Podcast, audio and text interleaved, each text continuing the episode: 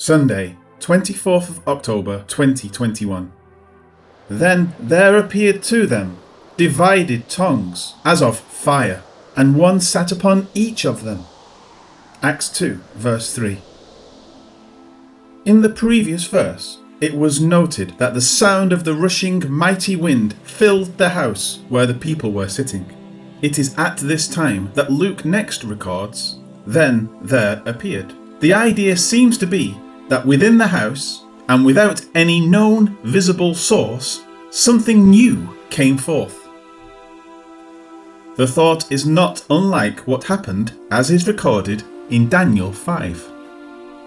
In the same hour, the fingers of a man's hand appeared and wrote opposite the lampstand on the plaster of the wall of the king's palace. And the king saw the part of the hand that wrote. Daniel 5, verse 5. Seemingly, and out of nowhere, the fingers of a man's hand appeared. Likewise, Luke records that to these disciples there appeared to them divided tongues. The verb is actually a present participle. The thought is something like dividing tongues or parting tongues. The word tongues is glossa. It signifies a tongue, a language, or even a nation which is distinguished by its language. Even before getting to the next verse, the idea is clear a language is being presented as of fire. Here, the Greek is specific. It is not necessarily fire, although it could be, but that the tongues appeared and acted as would tongues of fire. Their appearance brought to mind how a tongue of fire would look and act as it divided from the main source. In the Old Testament, the term tongue of fire is found only once in Isaiah 5, verse 24. Therefore, as a tongue of fire consumes the straw, and as a dry grass shrivels in the flame, so their roots will decay, and their blossoms will blow away like dust for they have rejected the instruction of the Lord of hosts and despised the word of the Holy One of Israel. Isaiah 5, verse 24. There, it signified the disapproval of the Lord towards the people of Israel and the judgment to be rendered upon them. The exact opposite is seen here in Acts. The display is one of favour upon the Lord's people, as is clearly seen in the next words, which say, and one sat upon each of them. One sat upon each of them. The tongues of fire came to rest individually upon those who had accepted the Lord of hosts, meaning Jesus. See James 5, verse 4, where he uses the same title and ascribes it to Jesus. Instead of judgment, as in Isaiah, it is a sign of divine favour. Life Application It should be noted that the day of Pentecost is held to be the exact same day of the calendar year that the law of Moses was received at Mount Sinai. This can be affirmed by looking at the account found in Exodus. As such, there is now a contrast being made between the law, which brings judgment and condemnation, as in Isaiah just stated, and the new covenant, which brings divine favour and a baptism of fire. See Matthew 3, verse 11, etc. By the Spirit of God. Having noted that, it must be remembered that this account in Acts is a descriptive passage. It prescribes nothing, and it cannot even be inferred that such a demonstration is normative. Rather, it is simply a confirmation that the Spirit approved of the faith of these believers and has given a manifested display of that approval. This is similar, but not identical to, two other accounts in Acts. While Peter was still speaking these words, the Holy Spirit fell upon all those who heard the word. And those of the circumcision who believed were astonished, as many as came with Peter, because the gift of the Holy Spirit had been poured out on the Gentiles also. For they heard them speak with tongues and magnify God. Acts 10, verse 44 to 46. Then Paul said, John indeed baptized with a baptism of repentance saying to the people that they should believe on him who would come after him, that is, on Christ Jesus. When they heard this, they were baptized in the name of the Lord Jesus.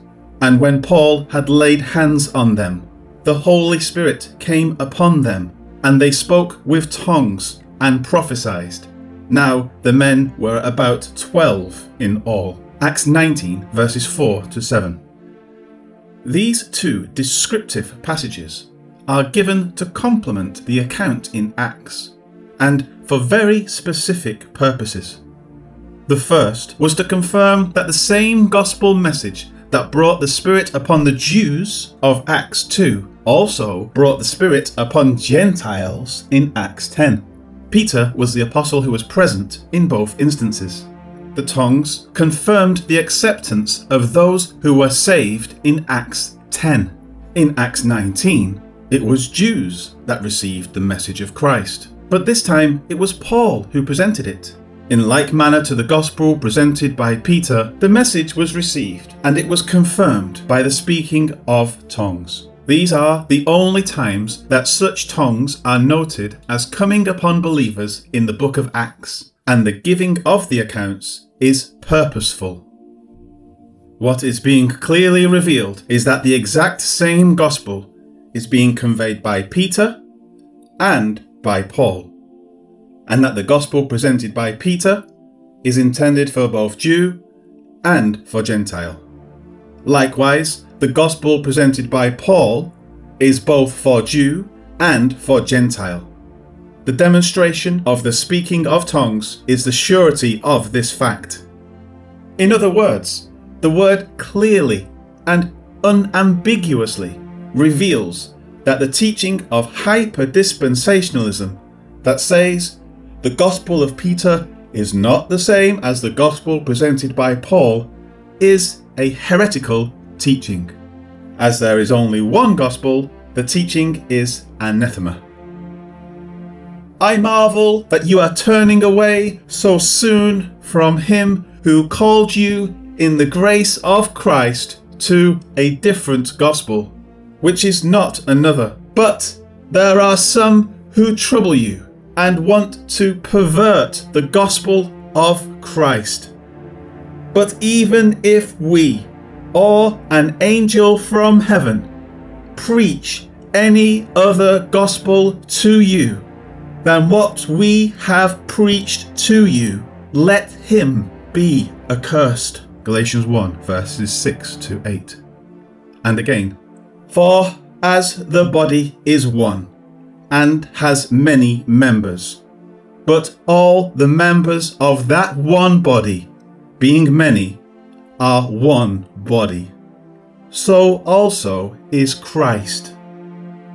For by one Spirit we were all baptized into one body, whether Jews or Greeks, whether slaves or free, and have been made to drink into one spirit. For in fact, the body is not one member, but many. 1 Corinthians 12, verses 12 to 14. Be sure to avoid getting caught up in this heresy and be sure to let those know who are caught up in it that what they teach is anathema. There is one and only one gospel, and that same message was proclaimed by all of the apostles, and it was confirmed by the giving of the Holy Spirit in an outward display of approval. We now have the record of that in the Bible, and such a display is no longer necessary. Heavenly Father, thank you for the gift of the Spirit that you have graciously given to us because of the finished work of Jesus Christ. Now, through the gospel, we have peace and reconciliation with you. You have given us the promise, and we await the day when we are brought into your presence forever. May that day be soon. Amen.